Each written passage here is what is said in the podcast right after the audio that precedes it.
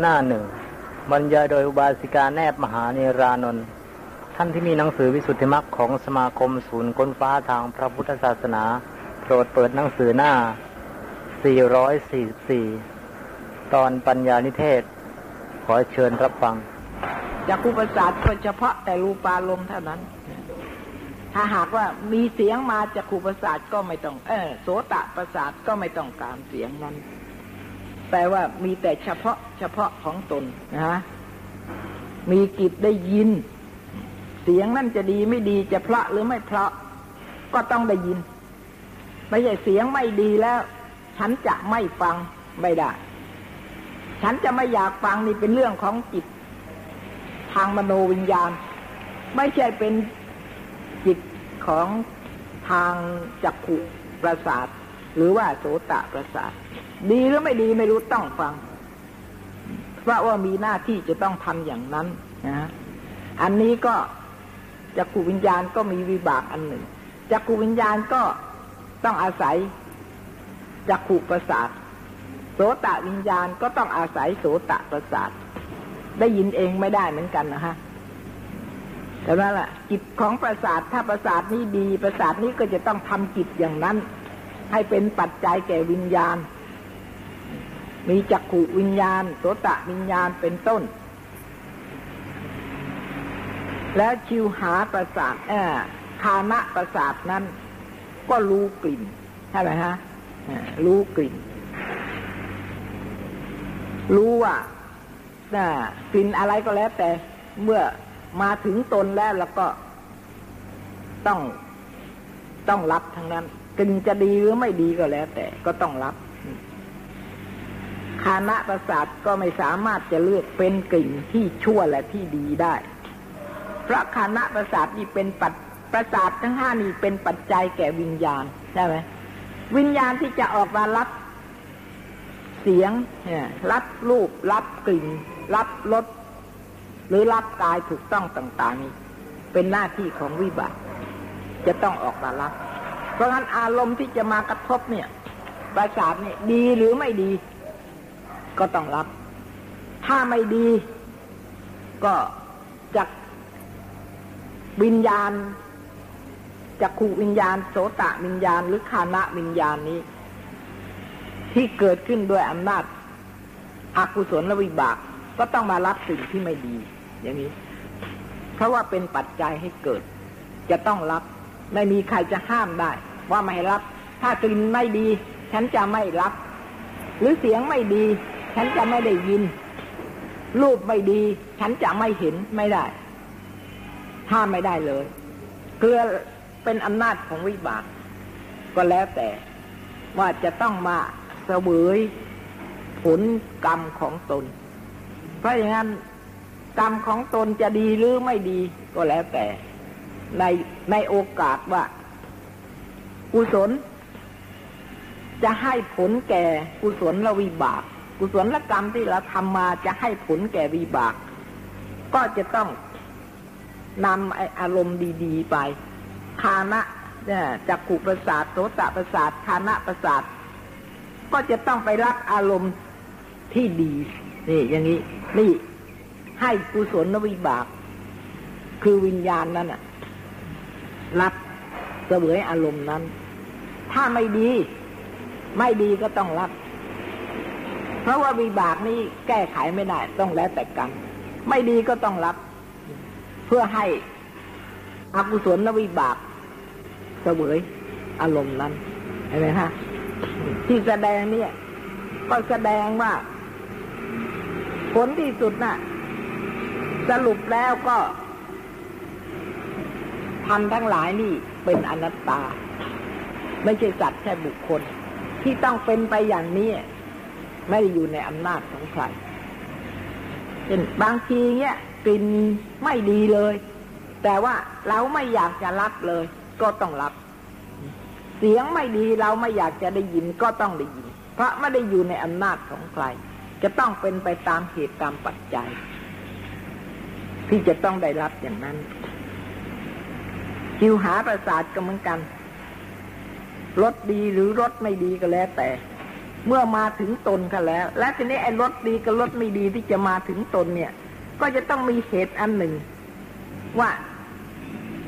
ขั้นเวลาโอกาสที่รถดีมาถึงตน หรือรถไม่ดีมาถึงตนนี่ก็ต้องแล้วแต่กรรม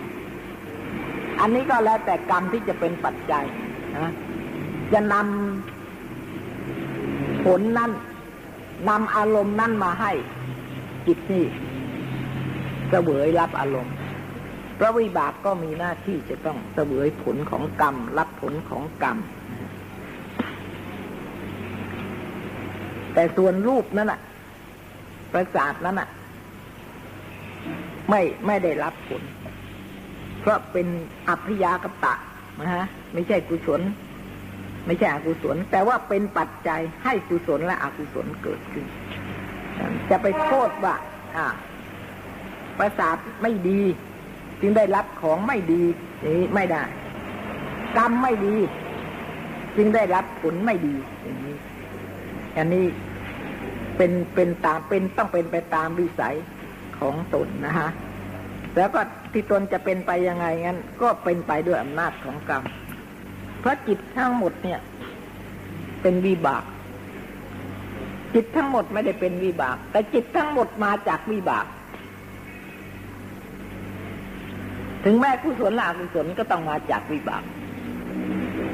นะอันนี้นักศึกษาที่ทำต้องเข้าใจ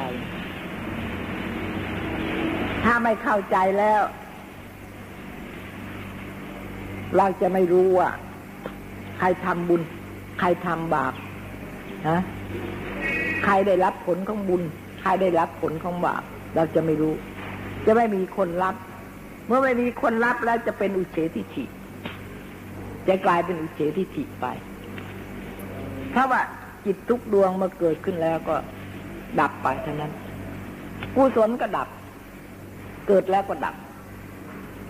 เมื่อกุศลดับไปแล้วใครไปรับ ใครไปรับผลของบุญของบาปอีก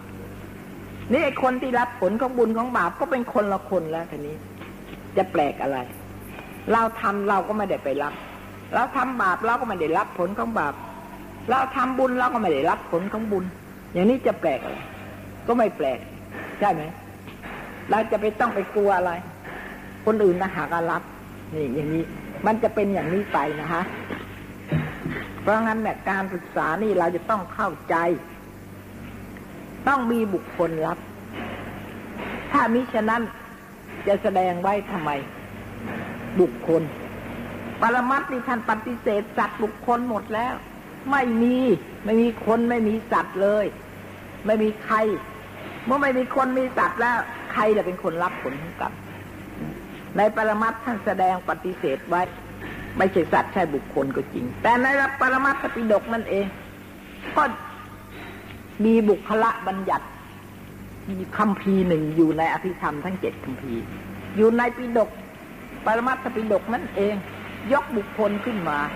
แล้วทำไมปฏิเสธบุคคลใช่ไหมฮะนี่อันนี้เราต้องเข้าใจเหตุผลเมื่อยกบุคคลขึ้นมาแล้วทำไมปฏิเสธบุคคล ท่านก็ตั้งบุคคลไว้อีกในบุคละบัญญัติ คือถ้าไม่ตั้งบุคคลไว้แล้ว นักศึกษาอาจจะไม่มีคนรับบุญรับบาป แล้วก็ไม่มีคนรับบุญรับบาป ก็ไม่มีใครทำบุญทำบาป อันนี้เป็นข้อสำคัญอันหนึ่งของนักศึกษานะแล้วจะไปกลัวอะไร เราทำบาปเราก็ไม่ได้รับผล แล้วก็บุญเราทำแล้วเราก็ไม่ได้รับผลจะไปทำทำไม นี่มันมีอยู่อย่างนี้ เราก็รู้ใช่ไหมใคร ใครทำบุญ ใครทำบาปทราบไหมนักศึกษาที่ศึกษาไปแล้ว รู้เปล่าว่าใครเป็นคนทำบุญทำบาปนะและอะไรบุคคลนี้ได้กับอะไร เพราะบุคคลนี้จะต้องขึงนะขึงไปอดีต ขึงไปในอนาคต ขึงไปในปัจจุบัน ต้องขึงถึงกัน เพราะว่ากรรมในอดีตนี่นะฮะจะต้องมาให้ผลในปัจจุบัน กรรมในปัจจุบันจะต้องให้ผลในอนาคตก็มีอยู่ ถ้าอย่างนั้นใครจะเป็นคนรับ ตั้งตั้งบุคคลขึ้นมาเนี่ย บุคคลเนี่ย เป็นคนทำบุญ เป็นคนทำบาปเป็นคนได้รับผลของบุญ เป็นคนได้รับผลของบาปติดต่อเนื่องกันทุกชาติเลย นี่ เราจะต้องเข้าใจอย่างนี้นะฮะนี่เราไม่เข้าใจไม่เข้าใจเราก็ไม่รู้ว่าใครทำบุญถามเดี๋ยวนี้นะใครเป็นคนทำบุญทำบาป คนทำบุญทำบาปก็ดับไปหมดแล้ว ทุกดวงดับไปหมดเลย ไม่มีเหลือเลย นี่ และทำไม แล้วใครล่ะเป็นคนไปรับผลของบุญของบาปถ้าเราศึกษาพิธรรมไม่เข้าใจแล้ว ก็จะตกไปในอุเฉทิฐิตายแล้วก็สูญกรรมทุกอย่างไม่มีให้ผลเลย ดับไปแล้วทั้งหมด ไม่มีใครไปรับเลย นี่อันนี้เราก็ต้องระวังนะทีนี้การที่บัญญัติบุคคลเนี่ย บัญญัติอะไร บุคคลที่ไหนนะบุคคลนี้ท่านท่านตั้งหลักเกณฑ์ยังไง ที่บัญญัติบุคคล บัญญัติตั้งแต่ปฏิสนธิใครเกิดนะใครเกิดล่ะ ไอ้คนไหนเกิด ไอ้คนนั้นแหละตาย ไม่ใช่ว่า คนเกิดก็คนตาย หมาเกิดก็หมาตายอยู่ไม่ใช่ว่า คนเกิดแล้วเวลาตายเป็นหมาตาย ไม่ใช่ ไม่ใช่อย่างนั้น นะหมาเกิดเวลาตายเป็นคนตายไม่ได้ ต้องหมาตายเพราะนั้นบุคคลเนี่ยต้องขึงไปตั้งแต่ไปสนติจนกระทั่งถึงจุดติ ในบุคคลน่ะใช่ไหมทวิเหตุกะบุคคล ติเหตุกะบุคคลอาเหตุกะบุคคลอาเหตุกะก็มีสองทุกขติอาเหตุกะทุกขติไม่มีคำนี้ไม่มีในพระบาลีอาเหตุกะทุกขติทำไมถึงไม่มี เขาตั้งปัญหาถามขึ้นว่าทำไมจึงไม่มี เราจะอธิบายอย่างไร นักศึกษานะ ไม่มีทำไมถึงไม่มี สุขติอเหตุกะมี เพราะอะไร เพราะว่าอาเหตุกะที่เป็นสุขติน่ะไม่มีอาเหตุกะเป็นสุขติน่ะไม่มีเลย ใช่ไหมมีแต่ทุกขตินะ ทุกขติสำหรับอกุศลใช่ไหมอเหตุกะสุขติมีทีนี้สุขติเนี่ย มีทั้งไตรเหตุ มีทั้ง ทวิเหตุ มีทั้งอักเหตุ ในสุขตินี่มีสามอย่าง ใช่ไหมนะที่เราเรียนไปแล้วนะ เนี่ย มีทั้งสามอย่าง แต่ว่าอะเหตุกะ สุขติมีไหมนะไม่มีอาเหตุกะสุกติไม่มีเลยอาเหตุกะมีแต่ทุกติอย่างเดียวเท่านั้น เพราะงั้นท่านจึงไม่บอกไว้ว่าอาเหตุกะ ทุกขติ ไม่ต้องบอก ใช่ไหมเพราะงั้นท่านจะบอกอะไรหรือไม่บอกอะไรเนี่ย เต็มไปได้วยเหตุผลทั้งนั้นเลย เราจะต้องรู้ว่าทำไมจึงไม่บอกทำไมจึงบอกที่สุกติอเหตุกะ มีทุกขติอเหตุกะทำไมไม่มี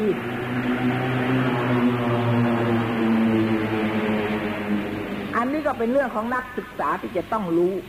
ใช่ไหมไม่มีในเหตุอะไรไม่ใช่เราจะบอกว่า ไม่มี ในตำราไม่มีฮะในตำราไม่มี มีแต่สุขติเหตุกะ ทุกขติไม่มีเราจะพูดอย่างนี้ก็ไม่สมกับเป็นนักศึกษาเลย เพราะเราไม่เข้าถึงเหตุผลของคำนั้น ความหมายในอัฏฐพยัญชนะนั้นเราไม่เข้าถึง เราก็บอกไปตามหนังสือว่าไม่มี แต่ว่าที่ท่านจะมีหรือท่านไม่มีท่านต้องมีเหตุ ท่านต้องมีเหตุแล้วนะ เพราะว่า สุขติมี เพราะมีเหตุก็มี ไม่มีเหตุก็มี แต่ทุกขติมีเหตุไม่มีเลย มีแต่อาเหตุทั้งนั้น อกุศลวิบากที่มีเหตุนั้นไม่มีเลยเพราะงั้นก็ไม่จำเป็นจะต้องพูดนะไม่จำเป็นจะต้องบอกว่าอาเหตุกะ ทุกขติก็พระสุขติมันก็ไม่มีอยู่แล้ว ก็ไม่ต้องไปบอก ที่มีเหตุนะ่ะ มันไม่มี ก็ไม่ต้องบอก อันนี้ก็ต้องเข้าใจด้วยนะคะ เล็กๆน้อยๆแหละแต่ว่าต้องประกอบด้วยเหตุผลทั้งนั้น เราก็อาจจะต้องไปเผชิญกับปัญหาต่างๆ ถ้าเราไม่ได้ให้เหตุผลเขาไม่ได้ เขาก็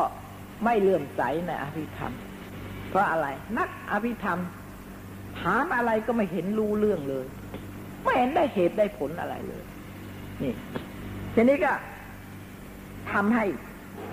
คนไม่เลื่อมใสในอภิธรรม ถ้าอภิธรรมนี้ดีจริงแล้ว คนเรียนจะต้องดี จะต้องมีปัญญาเข้าถึงเหตุผล นี่ แต่นี่ไม่ได้เรื่อง คนที่เรียนอภิธรรมถามอะไรไม่เห็นรู้เรื่องเลย อย่างนี้ใช่ไหม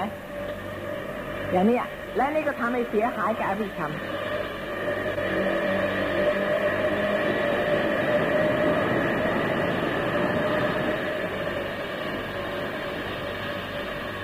อภิธรรมของท่านดี เต็มไปได้วยเหตุผล อภิธรรมเป็นอารมณ์ของปัญญา แต่ว่าเราศึกษากัน เพราะงั้นการศึกษานะ่ะ เอาแต่เพียงจำได้แล้วก็ได้ประโยชน์น้อยมากทีนี้บุคคลเมื่อทุกเมื่อท่านจัดบุคคลตั้งแต่ไปสนธิมาแล้วใช่ไหมจิตที่ไปสนธินั่นแหละ จะเป็นไกลเหตุหรือทวิเหตุหรือจะเป็นอะเหตุสุกติทุกติอะไรก็แล้วแต่ นี่ ก็ต้องเป็นบุคคลคนนี้แหละ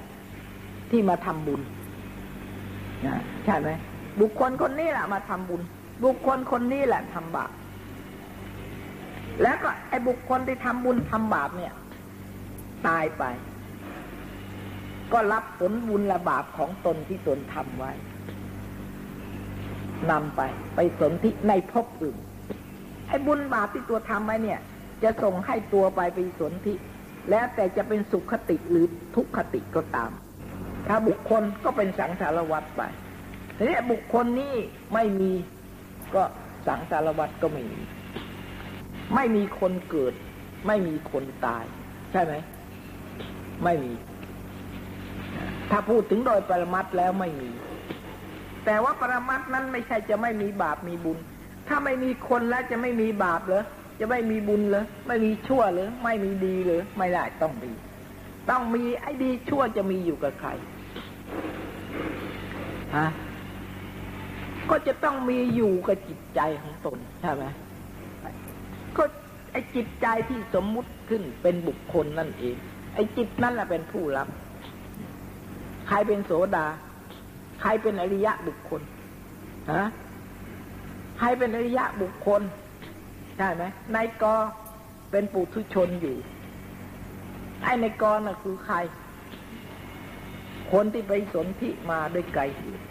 ไอ้นายกนี่ทำบุญมาแล้วในอดีตชาติ ถึงได้ได้มาไปสนธิเป็นไกลเหตุไอ้นายกเนี่ยทีนี้นายกมาเกิดในชาตินี้อันในกก็ มาทำกุศล เจริญสมถะวิปัสสนาอะไรจนกระทั่งได้เป็นอริยะบุคคลได้กอนี่เป็นอริยะบุคคลใช่ไหมและตรงนี้อีกอย่างคืออริยะบุคคลเนี่ย ถ้าถ้าจะนับปฏิสนธิเป็นอริยะบุคคลแล้วใช่ไหมเออเป็นเป็นบุคคล นับบุคคลตั้งแต่ปีสนธิมา และทำไม พระอริยะบุคคลเนี่ย มาเปลี่ยนจากปุถุชนเป็นอริยะบุคคลนะปุถุชนบุคคลและอริยะบุคคล พระอริยะนี่ไปสนธิหรือ ไปสนธิใหม่เหรอถึงได้เปลี่ยนนะถ้าเขาจะถามอย่างนี้ พระอริยะไปสนธิใหม่เหรอถึงต้องเปลี่ยน เพราะถ้าเราจะนับบุคคลตั้งแต่ไปสนธิมาแล้ว บุคคลมีสิบสอง พระอริยะมาเปลี่ยนเหรอฮะหรือว่าตายแล้วเกิดใหม่ ไปสนธิใหม่ไม่ใช่เลย นี่ อันนี้เราก็จะต้องมีเหตุผลเหมือนกัน ให้เข้าใจว่า การที่ท่านมาเปลี่ยนเป็นอริยะบุคคลเนี่ย เราต้องรู้ว่าบุคคลนับตั้ง แต่ไม่ใช่เนื่อง ไม่ใช่ว่า ต่างกันจากปฏิสนธิมา บุคคลนั่นไปสนธิมาได้ไกลเหตุใช่ไหม จิตไปสนธินี่หมดไปแล้วใช่ไหมจิตที่ทำกิจไปสนที่นี่หมดไปแล้วใช่ไหม แล้วจิตอะไรที่ทำต่อ รับสืบเนื่องพบชาติฮะพืชพันมาน่ะ จากไปสนที่ในจิตอะไรฮะอ่าผวังใช่ไหมผวังกับไปสนที่นี่อันเดียวกัน ไปสนที่มาเป็นบุคคลน่ะกลายเหตุผวังก็ต้องเป็นกลายเหตุด้วยใช่ไหม นะอย่างเดียวกันเลยกับไปสนที่ไม่ต่างกันเลย แล้วทำไมมาเปลี่ยนบุคคลได้ มาเปลี่ยนเป็นอริยะบุคคลได้ ก็เพราะเหตุว่าผวังนั่นแหละเป็นตัวบุคคลอยู่แล้วใช่ไหมผวังนี่เป็นตัวบุคคลอยู่แล้ว เพราะงั้นการการที่จะมาเปลี่ยน เป็นอริยะบุคคลก็ต้องเปลี่ยนผวังใหม่ ไม่ใช่ผวังเก่า ผวังนั่นน่ะในคนนั่นน่ะ มาเปลี่ยนยังไง ไม่ใช่เปลี่ยนโดยการเป็นสนที่เปลี่ยนโดยพบ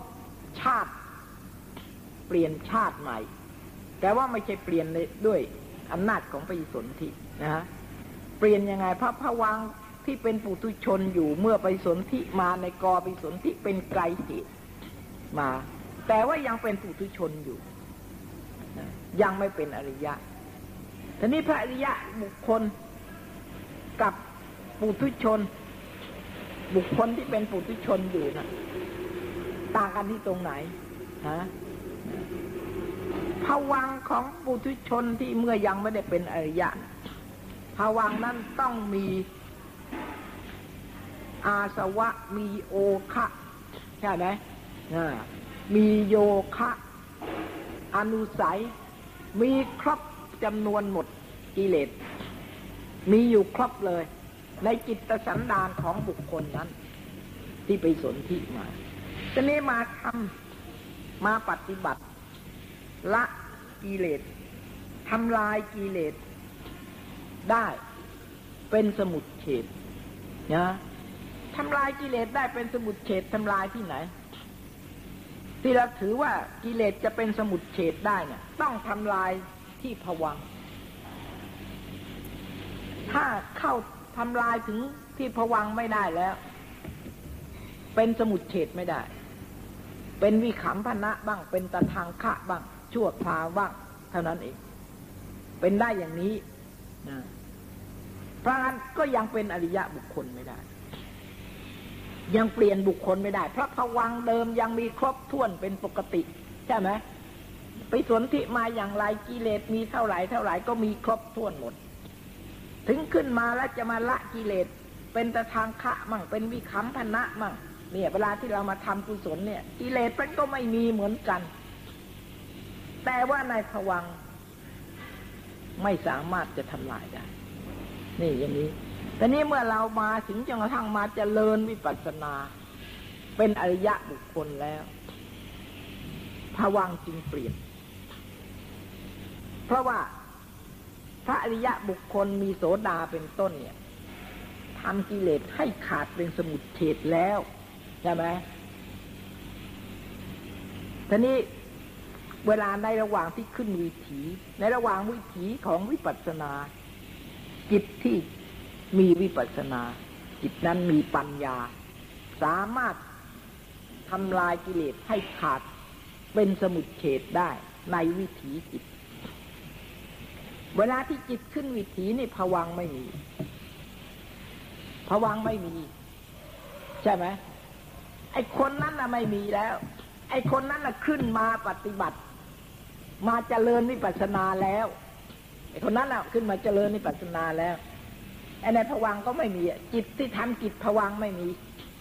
ผวังนี่เป็นกิจอันหนึ่งของบุคคลการงานของจิตของบุคคลนั้นนะฮะ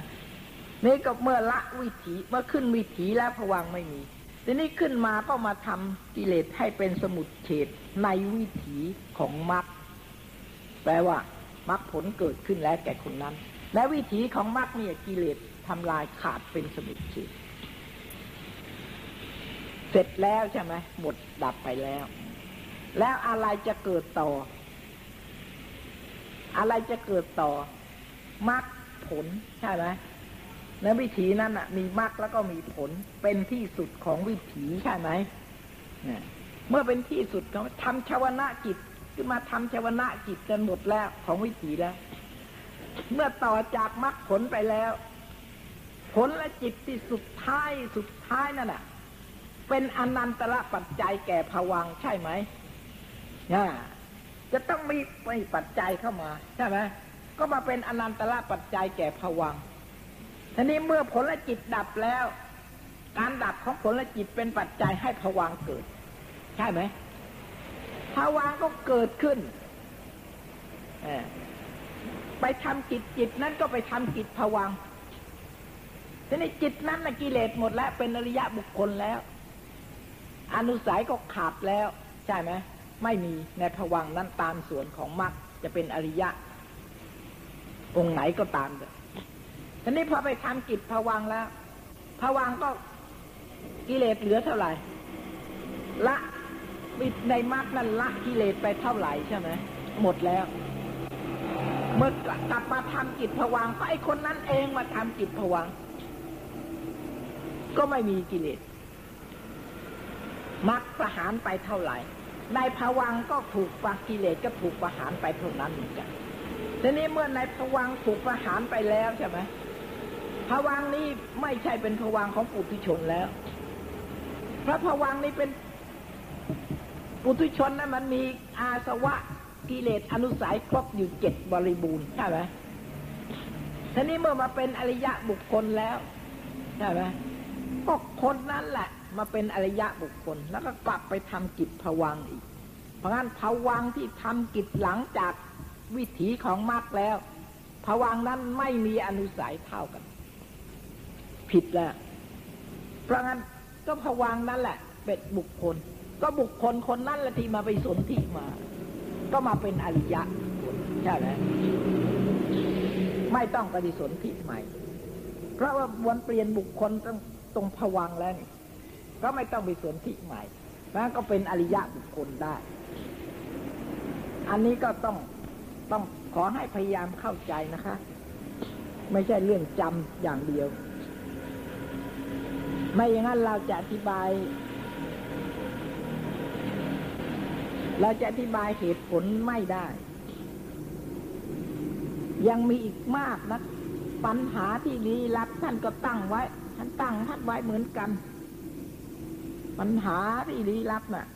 มันยังมีอยู่เยอะแยะทีเดียวในปัญหา เช่นอย่างว่า ปัญหาว่าอ่ามักละกิเลสเวลาไหน อย่างเงี้ยมักละกิเลสเวลา ถ้ามาทางปัญหาถามอีกว่ามักมักละกิเลสเวลาไหน ละกิเลสในอดีตหรือในปัจจุบันหรือในอนาคต ยังมีปัญหาอีกนะท่านท่านก็แหมซอกแซกกลัวตั้งปัญหาถามนะเพื่อเราจะได้เกิดปัญญาใช่ไหมเข้าถึงเหตุผล แล้วนี่เราจะตอบได้หรือไม่ได้นี่นายหนึ่งนะคะ แต่ฉันจะไม่อธิบายเวลานี้เป็นแต่ยกขึ้นมาตัวอย่างว่า เราจะต้องพบปัญหาอีกมาก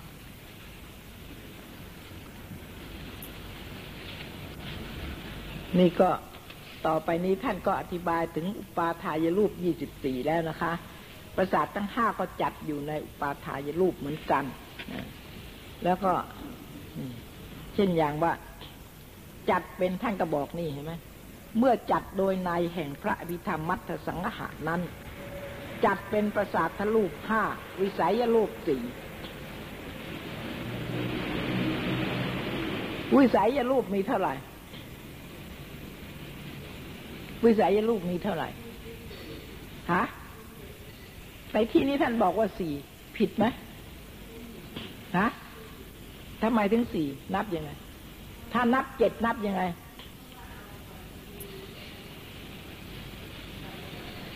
เนะเอาปัทวีออกจากพุทธพาลง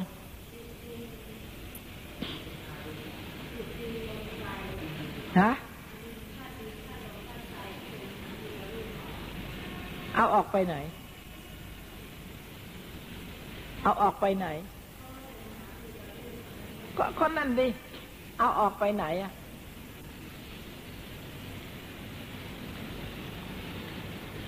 นับสีท่านนับอะไร สีเสียง กลิ่นรสใช่ไหมเนี่ยเนี่ย นับนับสีใช่ไหมคะ นับสีเนี่ย เอามาหาพุทธรูปออก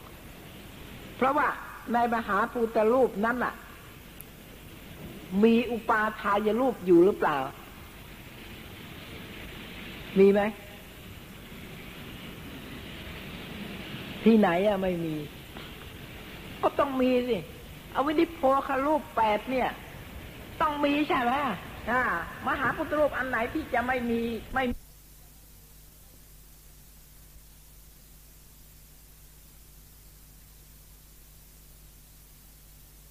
วินิโพครูปแปดเนี่ย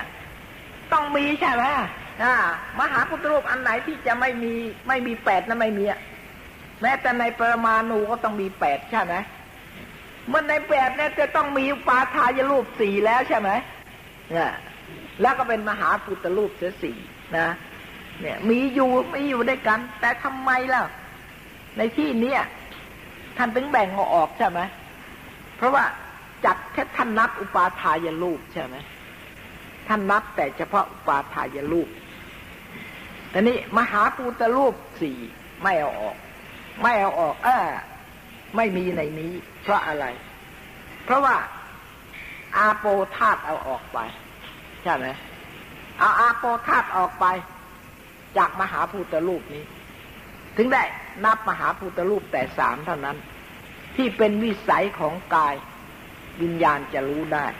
ส่วนอาโปธาตุนั้นต้องเป็นธรรมอารมณ์ไป อยู่ในธรรมอารมณ์ ไม่ใช่เรื่องของทวารทั้งห้าจะรู้ได้ หรือวิญญาณทั้งห้ารู้ไม่ได้ รับไม่ได้ อารมณ์นี้ ก็เป็นเรื่องของมโนวิญญาณไป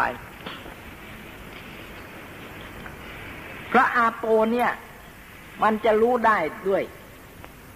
ลักษณะเท่านั้นเอง มีลักษณะให้รู้ แต่ว่าลักษณะนั้น เราจะรู้ได้ตาหูไม่ได้ ด้วยวิญญาณทั้งห้าไม่ได้ จะต้องรู้ได้ใจ ท่านจึงเอาออกเสียนะฮะเหลือเจ็ดแต่ว่าในบางแห่ง ท่านนับโพธพาลมเป็นรูปอันหนึ่งยี่สิบยี่สิบแปดก็มียี่สิบห้ายี่สิบหกมีทั้งนั้น รูปนี่นับได้หลายใน แต่ว่าเราก็จะต้องรู้ว่า นับยี่สิบห้าเอาอะไรออก นับยี่สิบหกเอาอะไรออก แต่ว่าเฉพาะในายพิธรรมท่านก็ไม่ได้อธิบายไว้นะก็มีอยู่ในอัตสาลีนีมี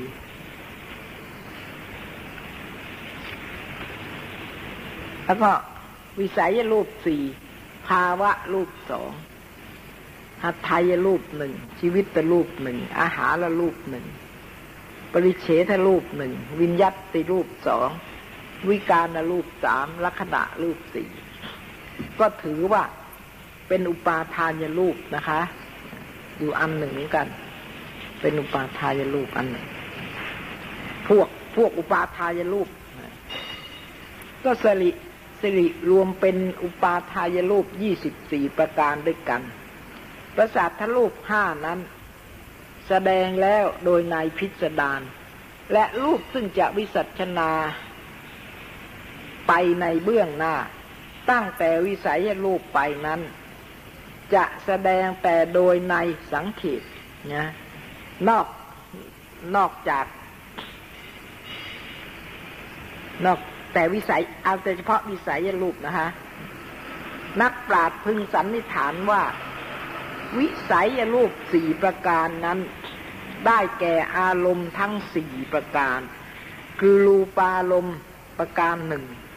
สัทธารมณ์ประการหนึ่งคันธารมณ์ประการหนึ่งละสาลมประการหนึ่ง เป็นสี่ประการด้วยกัน รูปารมณ์นั้นได้แก่รูปสันทสิ่งทั้งปวงนี่อันนี้ก็เว้น เว้นอารมณ์ของกายวิญญาณใช่ไหมรูปารมณ์นั้นได้แก่ รูปสรรพสิ่งทั้งปวง รูปอันประกอบด้วยวิญญาณก็ดี รูปอันหาวิญญาณไม่ได้ก็ดี สุดแต่จะเป็นรูปควรจะเห็นเป็นอารมณ์แห่งจิต อันยุติในจักขุทวารแล้ว ก็ได้ชื่อว่ารูปารมณ์สิ้นด้วยกัน สัทธาลมนั้นได้แก่เสียงสรรพสิ่งทั้งปวง เสียงเพราะก็ดี เสียงไม่เพราะก็ดี เสียงสัตว์อันประกอบด้วยวิญญาณก็ดี เสียงแห่งสิ่งอันหาวิญญาณมิได้ก็ดี นักศึกษานี่จะต้องค้นคว้านะคะ ถ้าไม่ค้นคว้าก็การศึกษาก็ไม่เจริญ ไม่ดี ความรู้ก็ไม่แตกฉาน เสียงเป็นต้นว่า เสียงคลอง เสียงดุริยะดนตรี พินพาดทั้งปวงก็ดี สุดแต่ว่าจะเป็นเสียงอารมณ์แห่งจิต อันยุติในโสตะทวารแล้วก็ได้ชื่อว่าสัทธาลมสิ้นเดกัน และคันธาลมนั้น ได้แก่กลิ่นสันพัทั้งปวง กลิ่นหอม กลิ่นเหม็น กลิ่นย้อน กลิ่นเย็น กลิ่นสิ่งใด ๆ ก็ดี สุดแต่ว่าจะเป็นกลิ่นอันควรจะเป็นอารมณ์แห่งจิต อันยุติในคานะทวารแล้ว ก็ได้ชื่อว่าคันธาลมสิ้นเดียกัน และละสาลมนั้น ได้แก่รสสันพัทั้งปวง รสเปรี้ยวรสเค็มรสเปื่อนฝาดรสเผ็ดรสขมรสจืดรสหวานรสสิ่งใด ๆ ก็ดี สุดแท้แต่ จะเป็นรสควรจะเป็นอารมณ์แห่งจิต อันยุติในชิวหาทวารแล้ว ก็ได้ชื่อว่าละสาลมสิ้นทั้งนั้น อันนี้เนี่ยมันมีขัดกันอยู่อย่างนะคะ คือว่า รสฝาดนะได้รสเผ็ดนะได้นะรสแสบนี่ไม่มีรสแสบมันเป็นยังไงไอ้แสบนี่มันต้องเรื่องของทางกาย ร้อนร้อนก็เผ็ด ไอ้เผ็ดเผ็ดนี่ก็ทางกายร้อน ถ้าจะรู้ได้ทางกายก็ต้องร้อนเพราะว่าประสาทอันหนึ่งนี่รวมกันอยู่ อย่างชิวหาประสาทเนี่ย ก็มีชิวหาประสาทด้วยใช่ไหมแล้วก็มีกายประสาทด้วย รวมอยู่ด้วยกันจักขู่ประสาทเหมือนกันกายประสาทโสตะประสาทกายประสาทชิวหาประสาทกายประสาทนี่แต่ว่ากายประสาทอย่างเดียวเท่านั้นแหละ ไม่มี ไม่มีประสาททั้งสี่เข้าไปด้วย ไม่มี กายประสาทไม่มี ไม่มีจักขุไม่มีโสตะ ไม่มีคานะ ไม่มีชิวหานะรถใดก็ตาม ควรจะเป็นอารมณ์แห่งจิตอันยุติในชิวหาทวารแล้ว ก็ได้ชื่อว่า ละสาลม สิ้นทั้งนั้น ไอ้เผ็ดกับร้อนนี่นะ เนี่ยเผ็ดกับร้อนเนี่ย มันน่าจะอยู่ด้วยกันใช่ไหมฮะมันน่าจะอยู่ด้วยกัน ก็ไอ้ร้อนก็มาจากเผ็ดไอ้เผ็ดกับร้อนใช่ไหมมันน่าจะอยู่ด้วยกัน แต่ว่า ไม่อยู่ด้วยกัน เพราะอะไร ถ้าเราเอาพริกเนี่ย มาถูกกาย นะ เผ็ดไหมไม่เผ็ดแต่ร้อนใช่ไหมร้อนนะเนี่ยถูกพริกเนี่ยแสบร้อนนะมือที่ไปถูกพริกเนี่ย ไปทำงานขยำพริกหรืออะไรเงี้ยร้อน ร้อนมือ แต่ไม่เผ็ดเนี่ยเห็นไหมทีนี้ไอ้เผ็ดเนี่ย จะไอ้ลิ้นนั้นต้องไปถูกชิวหาประสาทถึงจะรู้ว่าเผ็ดเมื่อรู้ว่าเผ็ดแล้วก็มันก็มีร้อนเพราะมันมีกายประสาทรวมอยู่ด้วย แต่ที่จริงมันมันคนละอัน มันคนละประสาท เพราะนั้นก็แยกกันยาก อาหารที่เรากินเข้าไปเนี่ยบางทีมันมีอายตนะทั้งหมดมารวมกันอยู่อทางกายก็มีบางทีทางกลิ่นก็มีอ่า ทางรสก็มี ผสมเข้าด้วยกันเป็นอารมณ์สี่ประการ อารมณ์ทั้งสี่ประการนี้ สมเด็จพระศาสดาจารย์ตรัสเทศนาว่าเป็นวิสัยรูปสี่ประการนะรูปเนี่ย คือว่าเป็นวิสัยของของประสาทน่ะหรือของวิญญาณ วิญญาณก็ต้องรู้ตามประสาท และภาวะสองประการนั้น คืออิทธิภาวะรูปประการหนึ่งปุริสภาวะรูปประการหนึ่ง เป็นสองประการด้วยกัน อิทธิภาวะรูปนั้นบังเกิดเนื่องกันอยู่ในสันดานแห่งสตรีบ่มิได้รู้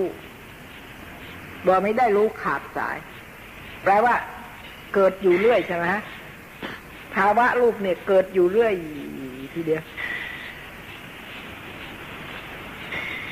แต่ว่าบางทีน้อยๆก็ไม่รู้ ภาวะนี่มันมีทั่วตัวไปหมด ทั่วหมดเลย ตั้งแต่ผมไป เล็บก็มีนะ มือ นิ้ว เนื้อ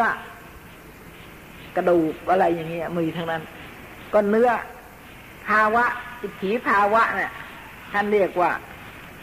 มุทุอ่อน ถ้าของผู้ชายก็กักขละหยาบ อย่างนี้ไม่เหมือนกันนะไม่เหมือนกันอะผิวพรรณเนื้อหนัง มืออย่างเงี้ย มือผู้หญิงกับมือผู้ชายก็ผิดกัน ไม่เหมือนกันนะแขนแมนอะไรผิวพรรณทั้งหมด ตาหู ไอลักษณะมันก็มีผิดกัน รูปร่างลักษณะมันมีผิดกัน เพราะมันก็ต้องเกิดอยู่เรื่อยใช่ไหมภาวะรูปก็เกิดภาวะรูปเกิดที่ไหน เกิดในขณะไหน เกิดในขณะไหน อุปาทะขณะ หรือทีติขณะ หรือพังคะขณะ เกิดในขณะไหน ฮะนี่นี่นี่ดูสิเห็นไหมนี่ อย่างนี้นะ ถ้าถามว่ากรรมมัชรูปเกิดขณะไหน บอกได้ไหมฮะเออ รูปก็เรียนไปแล้วไม่ใช่หรือฮะปรีเฉทรูปนั้น ได้แก่อากาศธาตุอากาศธาตุนั้น แปลว่า เปล่าธาตุนั้นแปลว่าธาตุไอ้ที่เปล่าแล้วแปลว่าธาตุพึงเข้าใจเถิด ว่าแต่บรรดาสิ่งที่เปล่าเปล่าอยู่ในกายแห่งเรา ท่านทั้งหลาย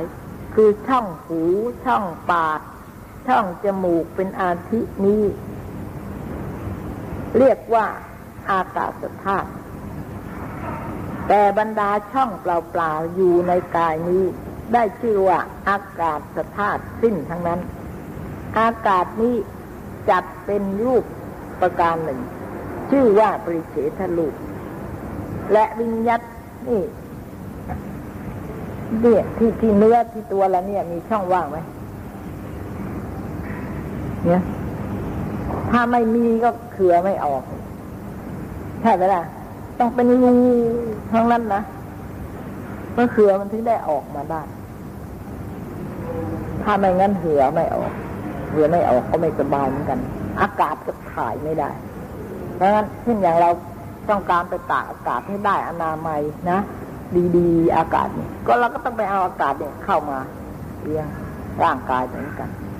กายนี่ก็มันก็มีช่องที่จะเอาอากาศเข้าไปเหมือนกัน มีทั้งนั้นอะ มีช่องว่างหมดทั้งนั้น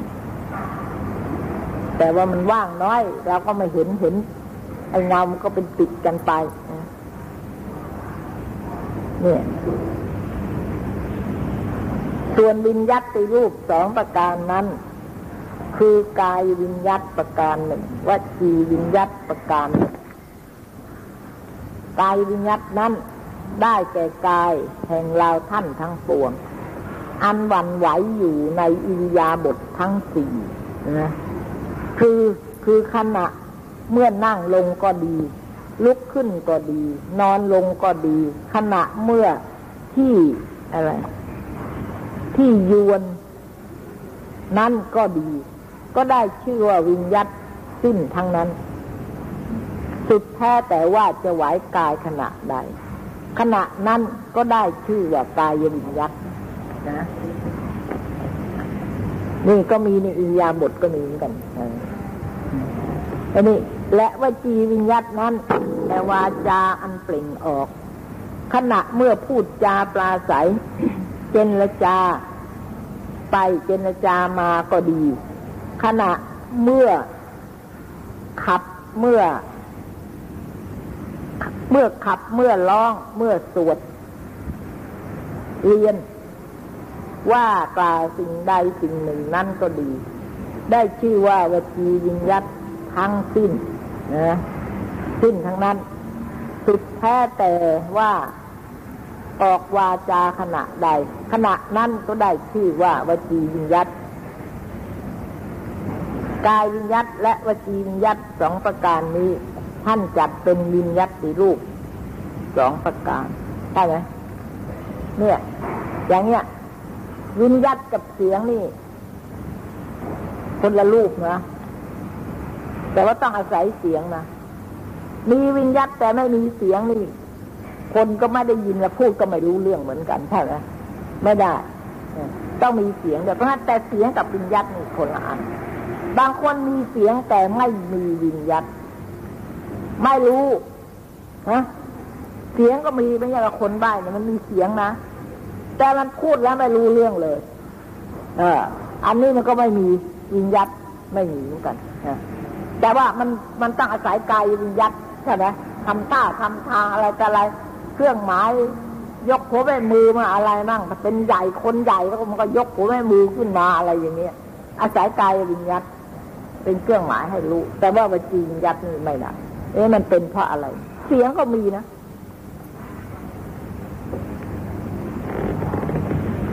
กายวิญญัตและวจีวิญญัตสองประการนี้ท่านจัดเป็นวิญญัติรูปสองประการ และวิการละรูปสามประการนั้น คืออันใดบ้างวิการละรูปสามประการนั้น ก็คือรูปัสสะละหุตาประการหนึ่งรูปัสสะมุติตาประการหนึ่งรูปัสสะกมัญญตาประการหนึ่ง เป็นสามประการด้วยกันรูปปัสสะละหุตานั้นแปลว่าเบา แห่งรูป อาการของวิการละลูกนะคะ แปลว่า รูปัสสะกัมมัญญตาหนึ่งนะฮะเนี่ยรูปัสสะละหุตาหนึ่งรูปัสสะกัมมัญญตาหนึ่งรูปัสสะละหุตาหนึ่งรูปวิการละลูกสามอธิบายว่าขณะเมื่อเราท่านทั้งปวงจะกระทำการกุศลก็ดีจะกระทำ อากุศลก็ดี และมีกายอันเบาประหลาดขึ้น กายนั้นเบาว่องไวอยู่ในที่จะทำการทั้งปวงนั้น ได้ชื่อว่ารูปัสสะระหุตา รูปัสสะมุทุตานั้น แปลว่าอ่อน แห่งรูป ความอ่อนแห่งรูป อธิบายว่ารูปประกาย อันนี้ได้กระด้างกระเดือง อยู่ในที่กระทำการทั้งปวง อ่อนน้อม ไปในที่กระทำการทั้งปวงนั้น ได้ชื่อว่า รูปัสสะระหุตา รูปัสสะกรรมญตานั้น แปลว่า ดีในการแห่งรูป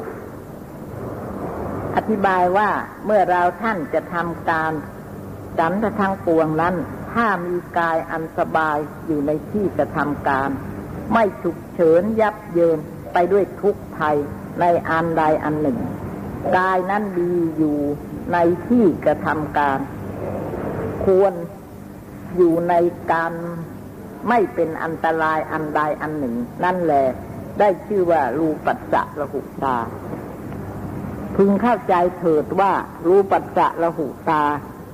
รูปัจจะมุทุตา รูปัจจะกมัญญตา สามประการนี้ท่านจัดเป็นวิการละรูปสามประการ คือว่ารูปัจจะเนี่ย คือมีนักศึกษาอภิธรรม ก็ถือว่าวิการและรูปนี้นะ่ะ ไม่ใช่เป็นปรมัตแท้ๆไม่มีสภาวะของตัวเอง เพราะงั้นไม่สำคัญ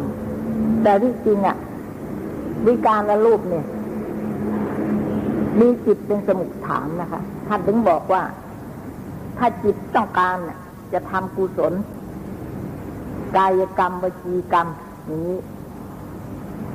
หรือทำอากุศลก็ตาม มีการฆ่าสัตว์ลักทรัพย์เป็นต้น เราจะทำกุศลกุศลที่จะทำเนี่ย เข้าใจแล้วใช่ไหมคะ กุศลนี้ได้แก่อะไร ถ้าท่านศึกษาไปแล้วก็คงตอบได้ใช่ไหมว่าวิการและรูปทั้งสามนี่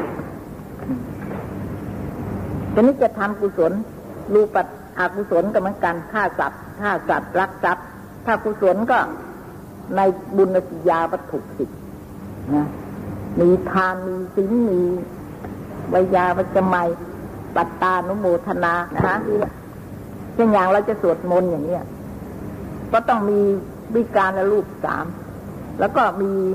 กายวิญญัตปจีวิญญัตส่วนนี้เข้าด้วย เวลาเราจะทำบุญ จะไหว้พระจะสวดมนต์จะทำทาน แต่ว่าร่างกายเราเนี่ยเคลื่อนไหวไม่ได้ เพราะว่าวิการและรูปเนี่ยไม่สมบูรณ์วิการและรูปนี่ก็เกิดจากมหาภูตรูป เป็นอาการของมหาภูตรูปนั่นเอง ไม่ใช่มาจากที่อื่นนะคะเมื่อเป็นอาการของรูปแล้วทีนี้ถ้าหากว่ามือเรายกไม่ได้เคลื่อนไหวไม่ได้ ร่างกายเราทำอะไรไม่ได้ ก็ทุกอย่างอะไรสำเร็จ สำคัญมากที่สุด รูปนี้สำคัญมากที่สุดนะฮะในเรื่องกายกรรมและวจีกรรม เพราะว่าในโลกเนี่ย ทุกอย่างเนี่ยไม่รู้จะเป็นการก่อสร้างจะเป็นสถาปัตย์อย่างใดอย่างหนึ่ง มีการเขียนภาพรูป อะไรอย่างเงี้ยเป็นต้นละไม่รู้ว่าศิลปะต่างๆลำละครนะฮะระบำดนตรีทุกชนิด ทำบาปทำมาหากินต่างๆ จะเป็นกุศลและอกุศลก็ตาม ถ้าวิการละลูกนี้ไม่มีไม่เกิดขึ้น คือไม่สมบูรณ์ มหาพุทธรูปอันใดอันหนึ่งเกิดวิกลวิการไป แล้วก็ทำไม่ได้ อย่างมือเราก็ยกไม่ได้ก็ทำไม่ได้ ก่อสร้างอะไรก็ไม่ได้เขียนอะไรก็ไม่ได้ ไม่ได้ทั้งนั้นเต้นรำก็ไม่ได้รำละครก็ไม่ได้ ไม่ได้ทั้งหมดเลยนะฮะฆ่าสัตว์ก็ไม่ได้ เพราะว่าฆ่าสัตว์นี่ได้สำหรับปจีนยัดต้องให้คนอื่นฆ่าสั่งให้คนอื่นฆ่าได้ แต่ว่าตัวเองฆ่าไม่ได้ เพราะมือไม้นี้มันทำไม่ได้ อยากจะยกมือก็ยกไม่ได้นะ ต้องรูปเบาแล้วก็อ่อน และควรแก่การงานเช่นแล้วอยากจะเดิน อย่างนี้นะฮะหรืออยากจะหยิบอะไรสักอย่างหนึ่งอย่างนี้ แต่ว่าถ้ารูปนั้น รูปเบาไม่เกิดขึ้นนะไม่มีความเบาคล่องแคล่วก็ไม่ได้ มือก็ยกไม่ได้ ยกไม่ขึ้น อย่างที่คนเป็นอัมพาตคนเป็นอัมพาตจะทำอะไรได้ทำอะไรไม่ได้เลย แม้แต่เพียงจะเปิบข้าวทานเองก็ไม่ได้ ไม่ได้เลยนะคะเพราะฉะนั้น คนที่ทำอะไรได้ทุกอย่างเกี่ยวกับ กายกรรมหรือว่าจีกรรมเหล่านี้ก็ ไม่ได้ ก็ทำทำไม่ได้ ถ้าหากว่ารูปนี้มีสมบูรณ์ก็ทำได้ อยากจะยกมือ อยากจะไหว้พระอยากจะสวดมนต์ทำได้ทุกอย่าง ถ้าพอเป็นอมพาตแล้วไม่ได้ จะสวดมนต์ก็ไม่ได้เห็นไหมไม่ได้ จะไหว้พระก็ไม่ได้ จะทำทานก็ไม่ได้ด้วยกายไม่ได้ ไม่ได้ทั้งนั้น เพราะฉะนั้นนักศึกษาอภิธรรม บางท่าน ไม่เห็นความสำคัญในเรื่องนี้ เรื่องนี้มีความสำคัญมากนะคะด้วยเหตุเนี้ยพระสมมาสัมพุทธเจ้า และกิเลสก็เกิดกับรูปนี้ อาศัยรูปนี้เกิดมาก กุศลกรรม อกุศลกรรมก็ต้องอาศัยภาวะอันนี้รูปนี้ในรูปสามอย่างนี้ ถ้ามีรูปเบาเกิดขึ้น จะต้องประกอบกันนะถ้ามีรูปเบาเกิดขึ้นนะฮะรูปอ่อนก็มี ช่นอย่างเราจะเอี้ยวตัวเราจะโอนไอ้ที่มันหัดกายกรรมเห็นไหมคะ เนี่ยแหมตัวนี้อ่อนเชียวขับไปตามกระไดก็ยังได้เลยศีรษะก็อ่อนไปได้หงายไปข้างหน้าเนี่ย ไปจดเท้ายังได้ อันนี้ก็เพราะอาศัยรูปเบารูปอ่อนใช่ไหมแล้วก็ควรกับการงานว่า จะทำอย่างนั้น ต้องการจะทำอย่างนั้น อาการอย่างนั้น ก็ทำได้ ถ้าไม่เช่นนั้นก็ทำไม่ได้เพราะอย่างนั้น บางนักศึกษาอภิธรรมบางท่าน ก็ศึกษาแต่เพียงว่า รูป และในอภิธรรมนี่บอกไว้เด้อรูปนี้ไม่ใช่ปรมัตแท้ว่าอย่างนั้น รูปนี้ไม่ใช่ปรมัตแท้เพราะว่าอาศัยมหาพุทธรูปเกิดขึ้น ถ้ามหาพุทธรูปไม่มีแล้ว รูปทั้งสามอย่างนี้ก็ไม่มี และต้องเกิดร่วมกันถึงจะทำได้ ไม่งั้นทำไม่ได้นะคะ อยากจะนั่งนั่งไม่ลง ไม่ได้ อยากจะยืนยืนไม่ได้นี่นี่ก็เพราะงั้นเขาก็เลยบอกว่า รูปนี้นะ่ะ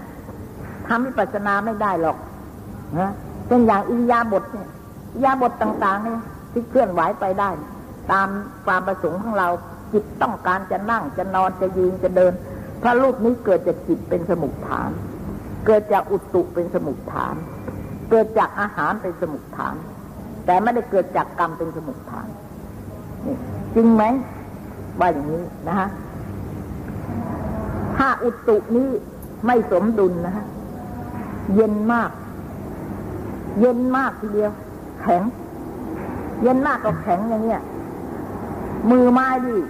จะกระดิกไม่ได้เลย เห็นไหมคะ มือไม้นี่กระดิกไม่ได้เลย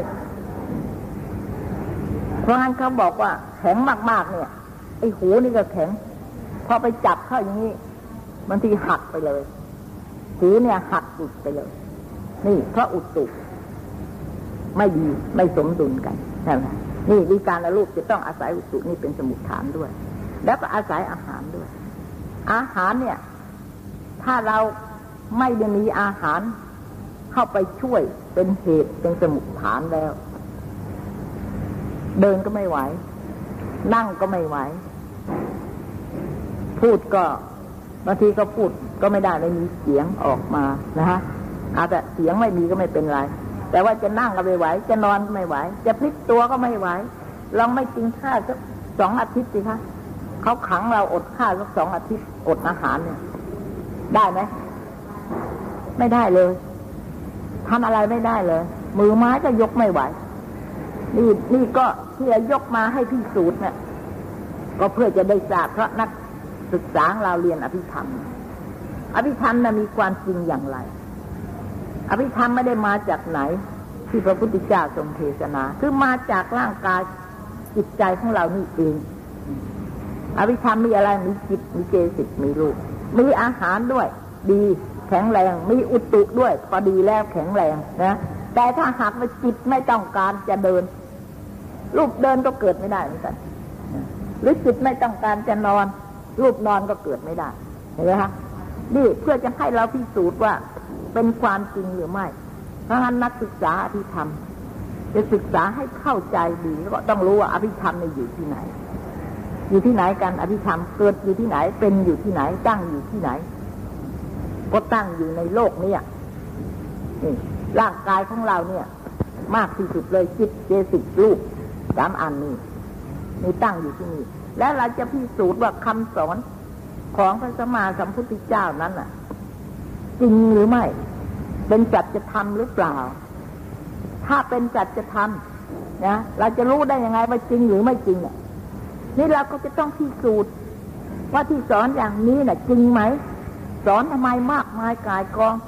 แหมมากมายแล้วเกินอธิธรรมเนี่ยคล้ายๆกับว่าอาจารย์นี่มาแต่งเพิ่มเติมขึ้น พระพุทธเจ้าก็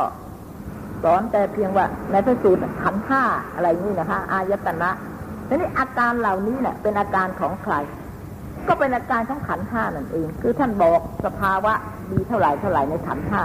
แต่ในความเป็นไปที่จะต้องอาศัย อันนี้ก็อยู่ในปรมัตถธรรมเหมือนกัน เนี่ย ที่จะต้องอาศัยให้เป็นไปนะ่ะ ไปยังไงทำยังไง เพราะฉะนั้นเราจะต้องพิสูจน์ความจริงที่ตัวเราที่อภิธรรม เกิดขึ้น หรืออภิธรรมไม่เกิดขึ้น เพราะเหตุอะไร ท่านยังแสดงปัจจัยไว้อีกมากมาย ในมหาปุตตรูปทั้งสี่นั้นหรือการรู้นี่ก็ต้องอาศัยมหาปุตตรูปทั้งสี่แต่ว่าในอียาบทไหนจะอาศัยปุตตรูปไหนที่เป็นกำลัง เช่นอย่างอียาบทนั่ง มหาพุทธรูปก็ต้องมีนะแต่นี้มีแล้วถ้ามหาพุทธรูปไม่มี เราก็นั่งไม่ได้ใช่ไหมเวลานั่งนี่อิยาบทนั่ง ท่านเอาสมเพราะไว้ที่อิยาบททุกอย่าง ว่าเวลานั่งนี่มหาพุทธรูปที่เป็นธาตุหนัก คือธาตุน้ำกับธาตุดินนี้มีกำลังมาก ก็นั่งได้ เดินเวลาหย่อนเท้าลงไปนี่นะคะ ได้บางทีถ้าหากว่า มหาพุทธรูปน้อยแอบดินน้อยน้ำน้อย ลมกับไฟมีกำลัง